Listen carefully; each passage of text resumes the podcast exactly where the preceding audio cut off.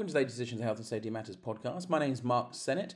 I am the CEO of Westminster Media, which is the publisher of Health and Safety Matters. Delighted that you can join us for today's podcast, which once again is sponsored by the Health and Safety Event. And if you don't know by now, I don't know where you've been, but the Health and Safety Event takes place at the NEC in Birmingham next year. It's completely free to attend.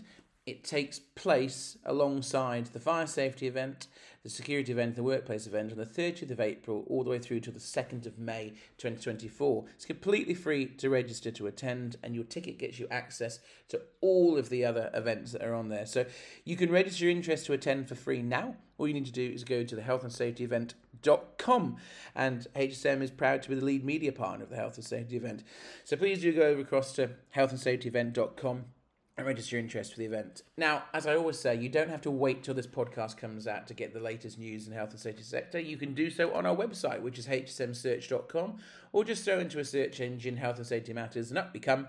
And if you go to the Health and Safety Matters website, you can see all the latest news, prosecutions, products and services and best practice in the sector. If you click on the webinars tab right at the top of the website, you can see our huge archive of CPD webinars where you can watch and download a CPD certificate with your name on it, or sign up for free to any of the upcoming webinars where you can do the same. You can also sign up to get our twice-a-week HSM e-newsletter, along with 50,000 other professionals, or you can sign up to get copies of the magazine for free on there, or see our digital archive, and it also gives you access to our annual PPE Insights Guide, which has just gone to press, and also the annual BSAF Guide to UK Health and Safety that's up there. So plenty for you to look and see. You can follow us on Twitter or LinkedIn as well. But as always, we do start with the news, and I don't think I really have any choice but to go over the obvious big story, and that is the indefinite CE marking use extension announced.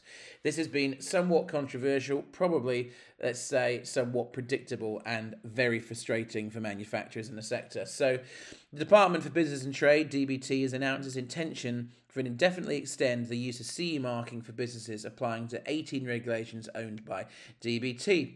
This comes as part of a wider package of smart regulations designed to ease businesses' burdens and help to grow the economy by cutting barriers and red tape, so the government says.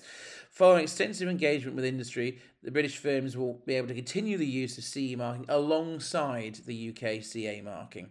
So the Business Secretary has acted urgently on the issue, they say, to prevent a cliff edge moment in December 2024 when UKCA marking was set for entry. This intervention will ensure businesses no longer face uncertainty over the regulation and can cut back on unnecessary costs, freeing them up to focus on innovation and growth. So the Business Minister, Kevin Hollenrake, said, "The government is tackling red tape, cutting burdens for business and creating certainty for firms. We've listened to the industry and we're taking better action to deliver." So by extending the CE marking across the UK, firms can now focus their time and money on creating jobs and growing the economy. This has been backed up by Tina McKenzie, who's the Policy Chair of the Federation of Small Businesses, and she says, "It's welcome to see the continued recognition of CE marked products. This will allow time for small firms to adjust the UK CE marking system and focus on growing their businesses both at home and overseas." There's also a comment in the article from the CEO of Make UK, Stephen Phipson, and that's the manufacturers' organisation, and he says, "This is a pragmatic and common sense decision that manufacturers will very much welcome and support." I think at this point I probably really have to talk about comments from our partners, the British Safety Industry Federation, on this, and Alan Murray, the CEO there, has made a quite to the point statement on this. He says, "The announcement on the 1st of August by the Department of Business and Trade that CE marking will continue to be accepted when placing manufactured goods, including PPE, on the market in Great Britain indefinitely was in many ways not a surprise, given the number of times planned implementation dates had already been pushed back. The spin on this announcement was, as one would expect, around support for businesses reducing red tape, and the claim of support is hollow, in my opinion. It's something that should have been done 3 years ago, avoiding the excessive financial investments in UKCA compliance by BSAF members, and also very significant costs for approved bodies setting up and establishing themselves in the UK in order to be able to give product approval decisions under the now, at best, sidelined UKCA regime." I don't think I could put it any better than Alan than that, to be honest. It's incredibly frustrating. Huge, almost waste of time and money for manufacturers, and as we said, their approval bodies too. The government's backed itself into a corner. It's had to do this. The argument is, why didn't it do it all along? That's exactly what Alan's comment here is. You know, it's a farce. It's the right decision now, obviously, at this point. But why it didn't happen from the start, heaven only knows. It wasn't well thought out. And I think Alan's been polite there. Marginalised or sidelined at best, the UKCA, is probably the right way to put it. So the next news story I want to go on to is, you can see it on our website. You can see all these news stories on our website. If you go into the website, hsmsearch.com, we do have a search box for this. If you put the title, Women's Workplace Health, this will turn up. And the title of it is, New Report Highlights Hidden Crises for Women's Workplace Health. So BOHS, which is the British Occupational Hygiene Society, which is a scientific charity and a charter society for workforce health protection, if you're not aware, has published a groundbreaking report titled Uncovering the UK's Hidden Crisis in Women's Workplace Health. And I think this is a really interesting report. So the report highlights the urgent need for measures to protect women from getting ill health at work. According to statistics by the HSE 2022 Labour Force Survey, it tables an estimated 918,000 women suffer from worsened health due to exposures at work, compared to 778,000 men. However, these figures are believed to be underreported, indicating an alarming gap in monitoring, measuring and reporting the true scale of problems. The report highlights that women are carrying more of a burden on occupational disease than men, and emphasises that immediate action is needed to address this crisis before it becomes unmanageable. So talking on this, BOHS President Alex Wilson said, "We are witnessing a silent and growing crisis that is significantly damaging women's health in the workplace. A scientist committed to the prevention of workplace and ill health. I'm delighted that our society and occupational hygienists are showing leadership in the neglected area. However, the burden of occupational disease on women is an issue that demands urgent attention from stakeholders across the occupational health spectrum."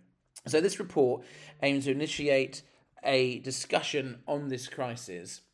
It examines instances where the relationship between work and society fails to safeguard women's workplace health. The BOHS advocates for considering the impact of the workplace of women's health and measures the national equality policy, health and safety, impact and social sustainability. So adding to this, the Council for Work and Health, which brings together the bodies which represent the professionals delivering health, safety and wellbeing services to the working age population, commented, BOHS, a member of the council, has raised the important issue of women's health in the workplace and what may be a lack of awareness of the nature of the threats faced with women at work. So the key highlights of this report, I think is worth sharing with you guys, is there's an alarming rise in work-related illness among women. We've obviously covered that. The report gives evidence that women are falling ill due to their work, necessitating immediate action. There's an underreporting, as I mentioned earlier, of women's work-related illness. And there's a need for monitoring reporting is another key thing. And the report also reveals that women carry a heavy burden of occupational disease compared to men, of which is entirely preventable, the report says, presenting a significant opportunity for business, the economy and society to save costs and protect the health of the female workforce. So the BOHS is calling for everyone involved in occupational health protection to prioritise the impact of workplace on women's health. The society stresses the urgency of this collaboration efforts needs to happen now, and this issue must be pushed to ensure they're healthy and more equitable work environment for all women. So it's really interesting stats, this. What's worrying is the underreporting, for sure, but it's a staggering difference. 778,000 men compared to 918,000 women. And if we're saying that it's underreported, the gap could be even worse.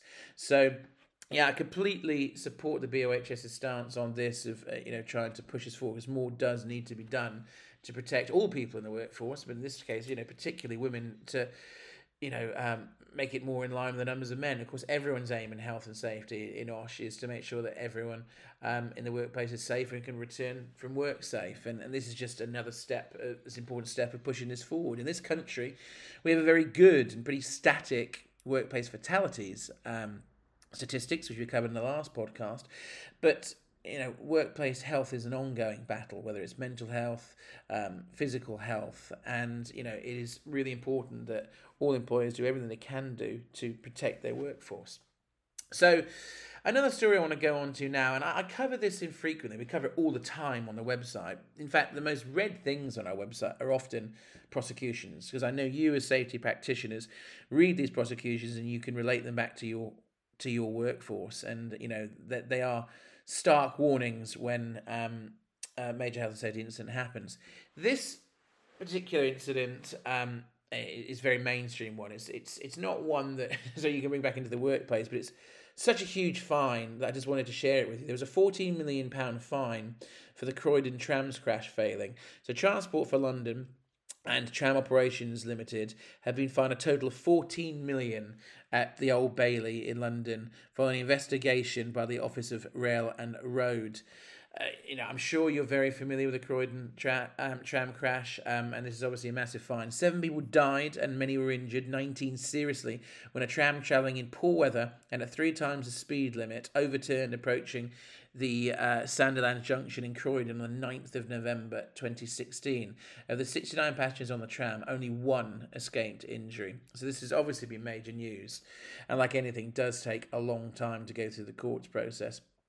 So each company pleaded guilty to offences, alleging that they had failed to do everything that was reasonably practicable to ensure the safety of passengers on the tram network.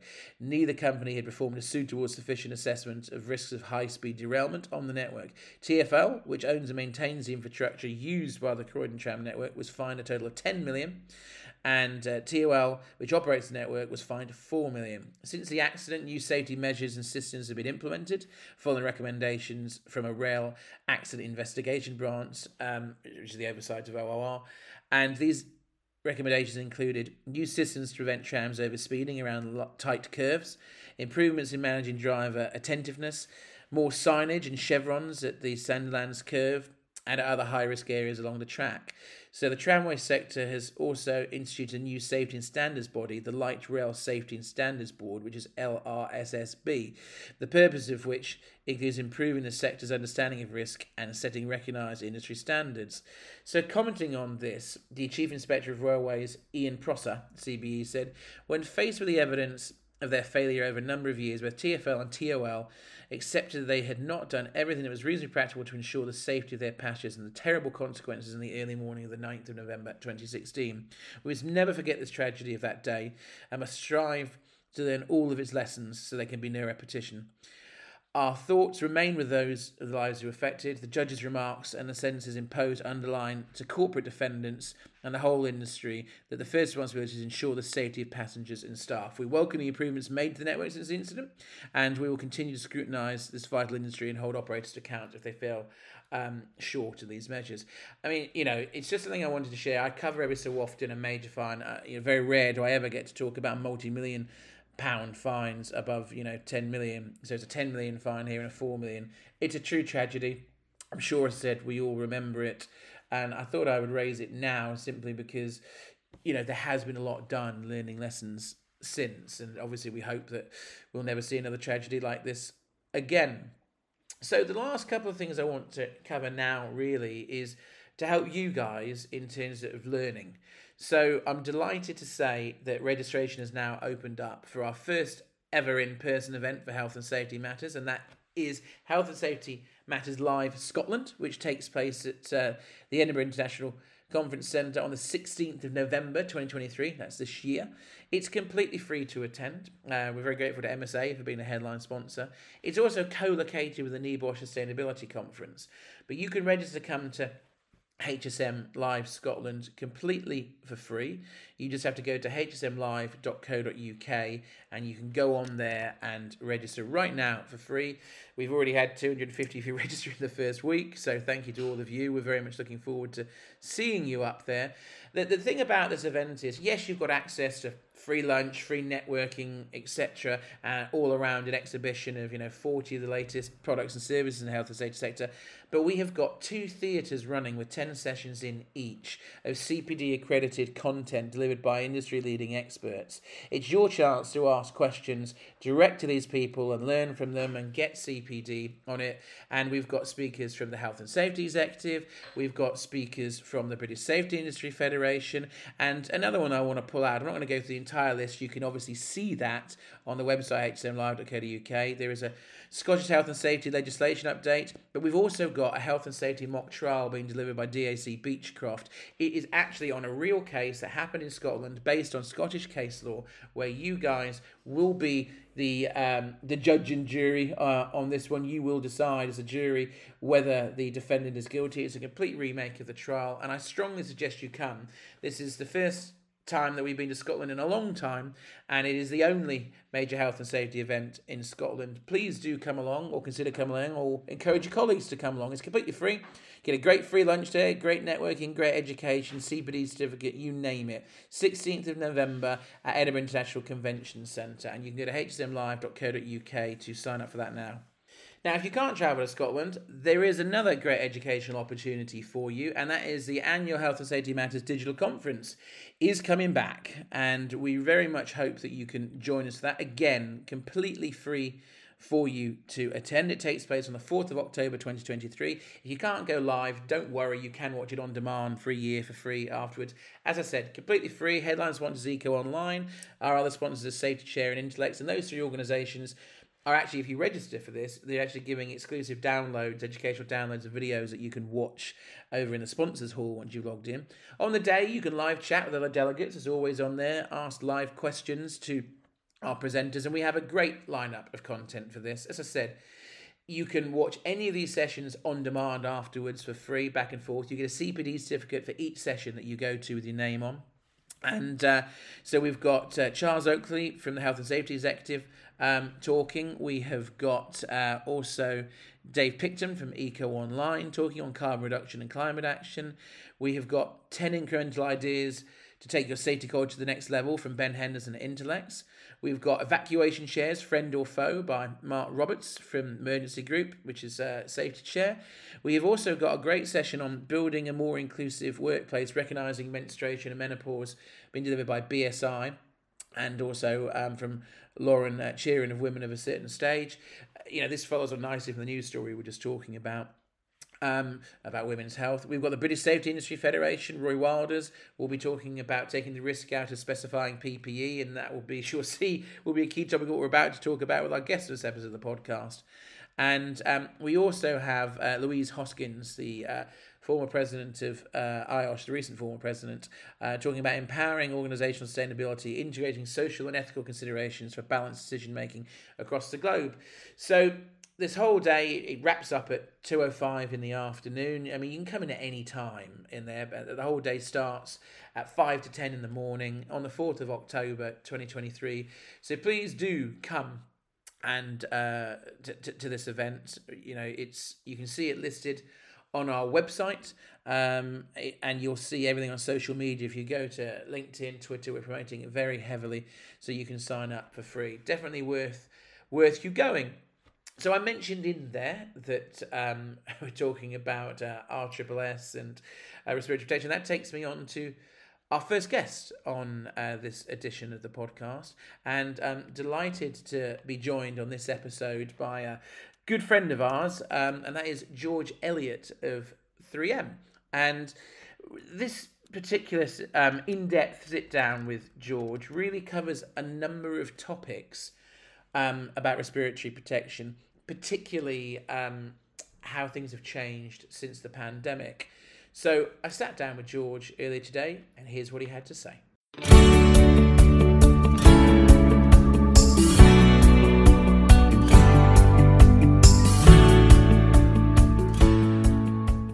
Morning, George. How are you? Hi, Mark. Yes, very well, thank you. How are you? Yeah, good. Good to see you. I mean, we've done a lot together over the years, from multiple webinars that HSM and 3M have done together, your own heavy machinery events, which I've helped chair up in Manchester and Bracknell. So it's always good to see you, George. And I would imagine you're rather busy at the moment. Yeah, indeed. Yeah, it's just thinking back to all the events that we've done, Mark, and all the kind of webinars and, as you mentioned, events that we've done. So a lot in the pipeline that we've got arranged for later this year, be it webinars, be it events, and also planning for next year, which is pretty scary, really. Well, you know, and also it's worth saying we actually have a webinar. If anyone is with 3M, if anyone is listening to this after the fact, don't worry, you can watch our webinars on demand with 3M. There's a huge list on the HSM website. So just go to hsmsearch.com, click on the webinars tab at the top, and you can see all past 3M webinars with us that George has sat on plenty. I mean, we have one that's taking place on the 6th of September, which is we're recording this, George and I, that is tomorrow. And that's all about work at height safely in heavy manufacturing. So again, you can go onto our website. That will be Stephen Morris from 3M hosting that one. So do go onto our webinars website. If you're watching this after 6, don't worry, it's completely free. You get a CPD certificate with your name on it. Go to hsmsearch.com, click on the webinars tab, and do go through all the past 3M webinars. They are well worth a listen. Well, George, as I'm not doing a webinar with you personally tomorrow, this is my opportunity to grill you on a few things. So as usual, I'm going to fire away. Yeah. So I want to talk about the pandemic for a minute, if that's okay. How has the pandemic affected the respiratory industry in the UK, in your opinion? Yeah, it's quite a broad topic, really, and maybe if I just focus on disposable respirators, you know, certainly during the COVID pandemic and since, there's been a heightened discussion of respirators, but also masks, face coverings, surgical masks, etc. And you know, if you look back, during the pandemic, you wouldn't go a day without turning on the news and probably seeing one of those products being worn. So I think there's certainly that kind of heightened discussion and awareness. But I think, unfortunately, and you know, as I maybe yourself have experienced, you know, sometimes we've seen that kind of misunderstanding of what these items are, what they do, who they're providing protection for. Because when you do dig deeper, you know, there are differences in these products, and also we found when it comes to respiratory protection, we've certainly seen a kind of variance in quality of products which came into the market during the pandemic and thereafter. And I also think that there's been that confusion with regards to the standards which disposable respirators, for an example, should be approved to, and products carrying the correct markings. And certainly during the pandemic, we saw K and K&N rated and approved products come into the market, and products without CE markings as well that maybe weren't approved to European and EN standards. So I think that's sort of muddied the water a little bit, but I think you know, me talking to you today and other, you know, learnings that we've had from the pandemic, I think we're certainly trying to promote best practice when it comes to selecting respiratory products. And you know, I've only got to look at a recent HSE research report which was published earlier this year, research report RR1194, and that looked at ear loop products which certainly came into the market during the pandemic, and the research report was critical, certainly regarding the pass rates of face fit testing with these devices, and by all means, you know, that those that are listening do look at the research report in more depth, but certainly the kind of headline number from it was that from 99 face fit tests that were conducted with these ear loop respirators, only 2 had an effective fit factor, which in the UK is over 100. So, you know, the main observation of those types of products was that, you know, these ear loop straps fail to provide that adequate tension to secure the product onto the face, and this lack of tension and maybe ill-fitting of a nose clip resulted in visibly large gaps around the face seal. So that's just another example of products which were coming into the market which previously, you know, weren't being utilised in the UK as much.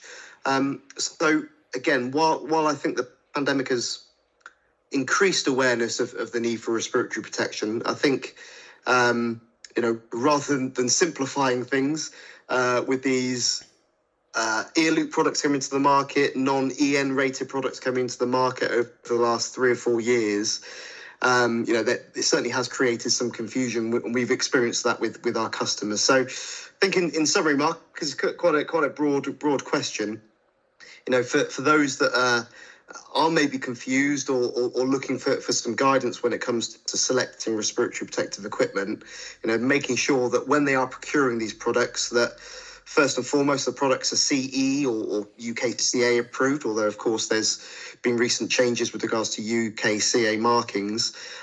Also, you know, you've carried out due diligence on the quality of these products. And also, and this is a topic in itself, you know, check the products in question are actually genuine and are not counterfeited as well. And that's certainly where you can work with your PPE manufacturer and supplier of PPE as well. Yes, I don't think we're going to go over the CE and UKCA marking conversation at the moment, because I'm pretty sure everyone has strong views on that, and so the BSIF do. But I want to talk about what you mentioned about counterfeit products. And when we're talking about the BSIF there, obviously, we as HSM support the BSIF's Registered Safety Supplier Scheme, and I know that's something that 3M are very supportive of as well. But when you mentioned counterfeit products, what did 3M do during the pandemic to counter this? Yeah. So I said I didn't necessarily cover it in the first question, but I suppose this gives a bit of an opportunity to expand. So. Yeah, certainly from our experience, we experienced and encountered a variety of counterfeit and fraudulent activities, not only in the UK that I personally observed, but also in our activities globally. And during the pandemic and still up to this day, we've got a reporting mechanism on our website where customers can raise concerns over potentially suspicious products which they've seen in the market, maybe products that have been offered to them. And that's not just respiratory protection, that's all forms of PPE. But just to provide some perspective, I just got some kind of numbers, and this is as correct from today.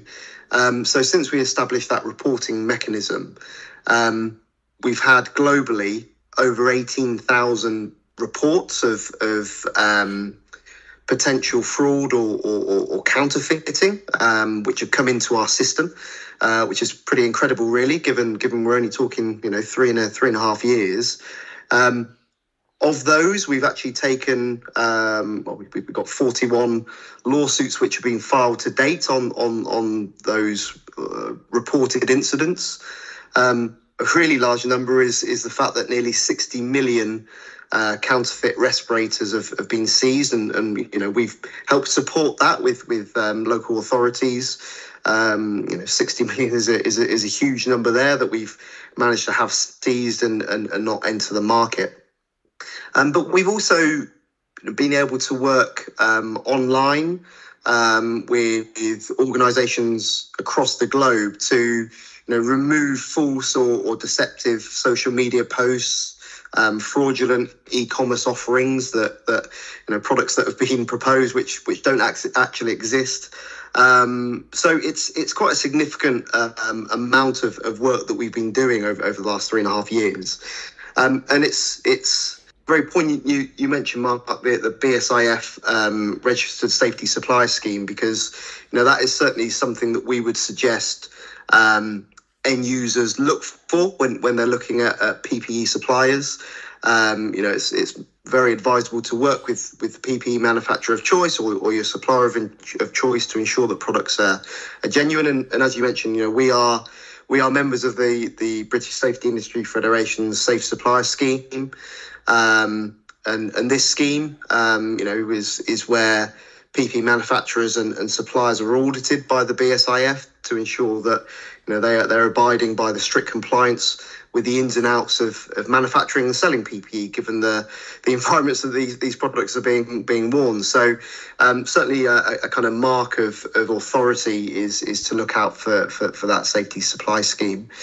And then when it comes to, you know, 3M products, you know, respirators should be sold in 3M packaging, which should include user instructions as well. Again, we've got our authorised distributors that we work directly with, then we can certainly direct you towards those. And again, just a reinforcement of the point of looking out for the BSIF Registered Safety Supplier Scheme. And also, you know, 3M products are subject to stringent quality control measures. So if it looks wrong, it may well be. And again, that's where the end customers can reach out to us, either directly or through our reporting mechanism on the website. And how can employers ensure that respiratory protection selected is compatible with other forms of PPE and fit together to ensure workers are protected? So how can that happen? What's the best way for employers to ensure that?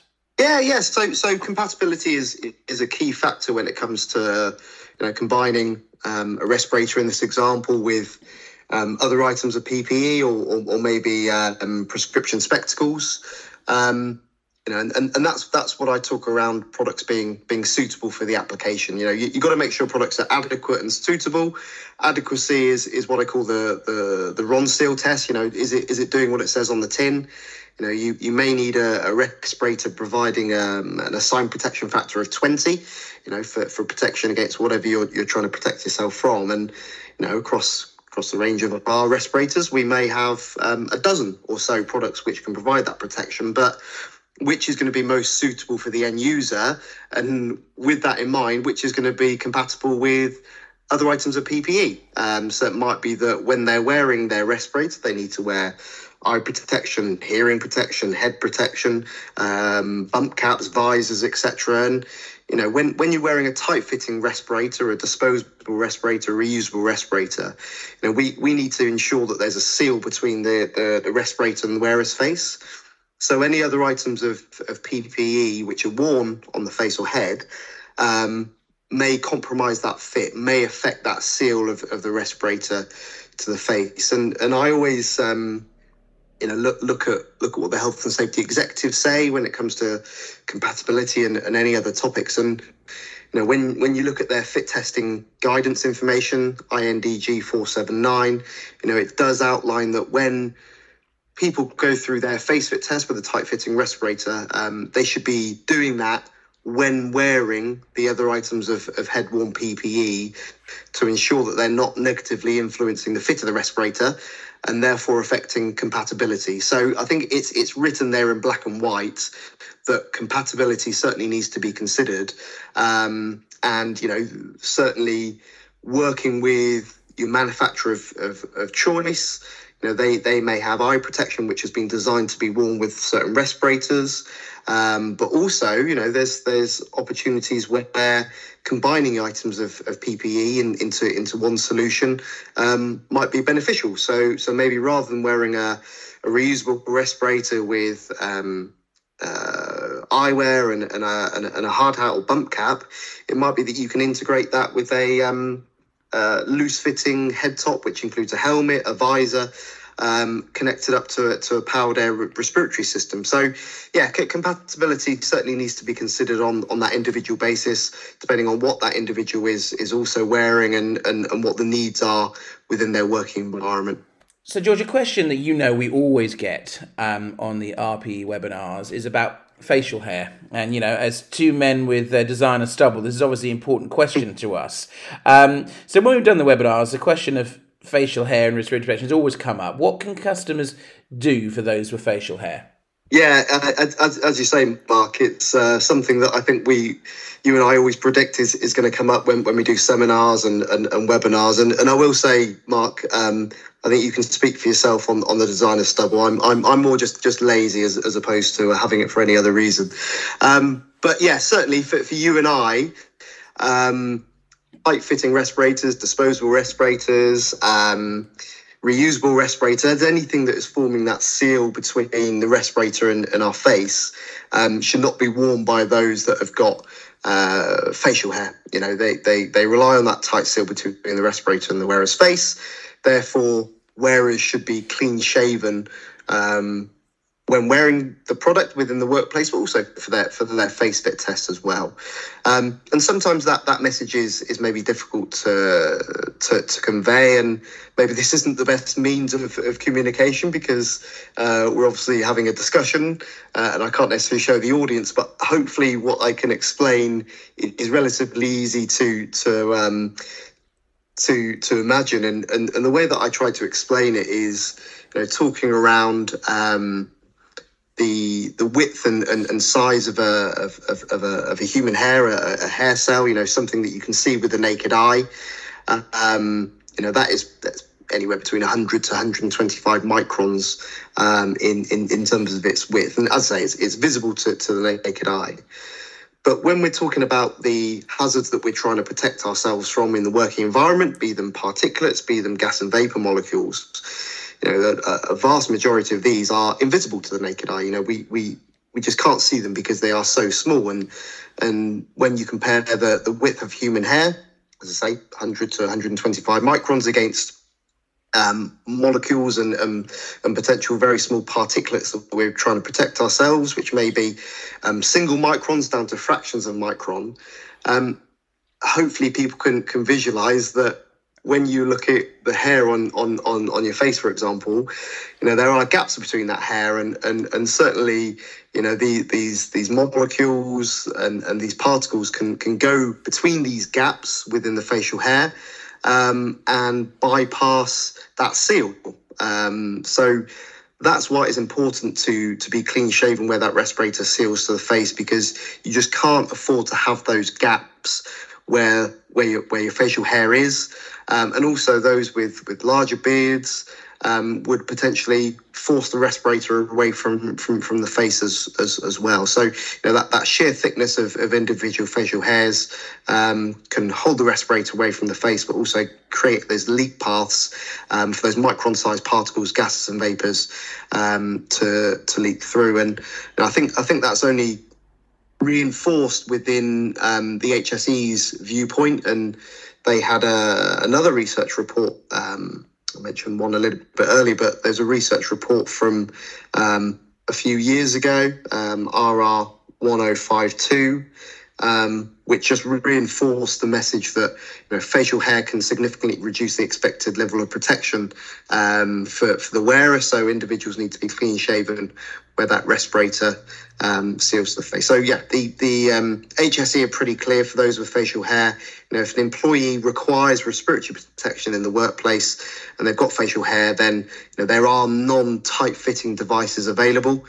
You know, typically this is going to be in the form of a loose fitting head top connected to a powered or supplied air device, providing either filtered air in a powered air device or breathable quality air to that head top. And because these devices aren't relying on a tight seal to the face, and typically they've got an elasticated seal which comes into contact with the chin or neck, or even a shroud which enters the individual's clothing or coverall, for example, you know, that they're not relying on that seal, and therefore individuals do not need to be clean shaven where, you know, where they would be if a tight-fitting respirator was being worn. So I guess, you know, in conclusion, Mark, there's devices which are available for those in similar situations to you and I. And if respiratory protection is needed for you know, for example, you and I in the workplace, there are these loose-fitting devices which should be considered. So we've covered a lot today, George, but as a takeaway, what would you advise those listening to the podcast to consider when assessing their current range of RPE and any potential future procurement? Yeah, you know, I think I've expanded quite a lot on the previous answers, but I'll try and keep it simple as a bit of a conclusion. And you know, we often at 3M talk about a simple 3-step procedure, which we describe as choose wisely. So I guess the first step is to check it. So as discussed earlier, you know, make sure that the products are appropriately approved, marked, they're of sufficient quality, they're genuine products, and they have come from, you know, an approved supplier of the manufacturer, and you know, as we discussed earlier, that supply being part of the BSIF Registered Safety Supply Scheme. The second one is to fit it. And what I mean by this is, you know, both face fit testing if it's required, but as we discussed earlier, you know, making sure that the respiratory protection also is fitting the individual, they're comfortable, it's compatible with other head-worn PPE. So ensuring that fit is adequately considered. And then the third piece is, you know, really you want these devices to be worn and worn at all times that they're required. So we want to ensure that there is good compliance when wearing these types of devices amongst the workforce. And often we've found that it's beneficial to involve the workforce in the selection process, you know, possibly with trials, so that the workforce, you know, have been able to feedback on certain products that are being considered. And they've actually been involved in that decision-making process. So hopefully with that, you know, there's that buy-in from end users because they've been involved and been a part of the selection of the most optimum respiratory solutions for themselves. So yeah, check it, fit it, and then wear it, and hopefully we can boost that compliance. And George, we always finish the same way when we have guests on the podcast. You get a lot of key information today. If people want to find out more about 3M products or want to get in touch with you or anyone 3M, what is the easiest way to do so? I suppose it depends on the information that you require. We've of course got our website. If you use your search engine and search for 3M Personal Safety Division, you'll find our website there, and obviously. Take yourself to the UK and Ireland portion. You know, we've got some self-service information there. We've got a respiratory protection selection tool. We've of course got our data sheets of products available there, and lots of other information, white papers and webinars. You know, as well as webinars we do with yourself and HSM, Mark. We have our own webinar series as well. We've also got lots of information on face fit testing on the website as well. So that's kind of self-service. But we also do have a helpline. So people could actually fill in a helpline form on the website, and we'll get back to you following that. But we also have a telephone number. So for UK callers, it's 0870 6080 060, and for those in Ireland it's 1800 320 500. So again, if you want to have a more in-depth discussion about your respiratory needs or even any other items of PPE, then you of course can. And then we've got LinkedIn, which is a great platform where myself and colleagues do post a lot of content, you know, when it comes to respiratory protection, face fit testing, other items of PPE. So another good platform to connect in, because we like to think that we post some very educational content. Well, George, as always, it's great to see you, my friend, and thank you for such a great overview of everything RPE. No, thanks, Mark. A pleasure, and once again, a great opportunity to connect in with you and share some. Hopefully, people consider some good practice.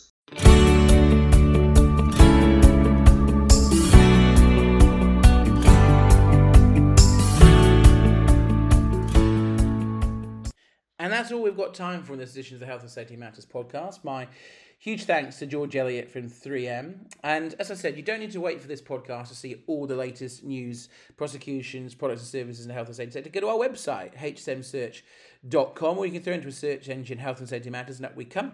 If you go to the website, you can click on the webinars tab and watch back on demand for free any of our past webinars. You can also sign up to come up to any of our upcoming webinars. And obviously, we just talked about a 3M one, and we talked about earlier about the HSM Digital Conference, which is up there too. You can also sign up to get copies of HSM, the PPE Insights Guide, and the annual BSIF Guide for free, or just look at them online in our free online archive, or you can sign up to get our e-newsletter twice a week. You can also follow us on LinkedIn and social media. If you've got any comments and feedback on the podcast, please use the hashtag HSM Podcast. We'd really appreciate it if you leave feedback however you listen to podcasts, or whatever application or YouTube you're watching on it now. Please leave your comments and ideally give us a good star rating on there. It would be much appreciated. And I'd also like to finish by thanking our usual sponsor for the podcast, which is the Health and Safety Event. And as we said, it's completely free for you to go to the Health and Safety Event. It takes place next year, 2024, back at the NEC in Birmingham on the 30th of April to the 2nd of May, co-located the Fire Safety Event, the Security Event and the Workplace Event. One pass gets you access free to all of that, and Health and Safety Matters are proud to be the lead media partner for the Health and Safety Event. And if you go to the website now, healthandsafetyevent.com, you can register your interest for a free ticket. But thank you for joining us. In the meantime, please do go to our website and follow us on social media. But until then, thanks for listening, and we will see you next time on the Health and Safety Matters podcast.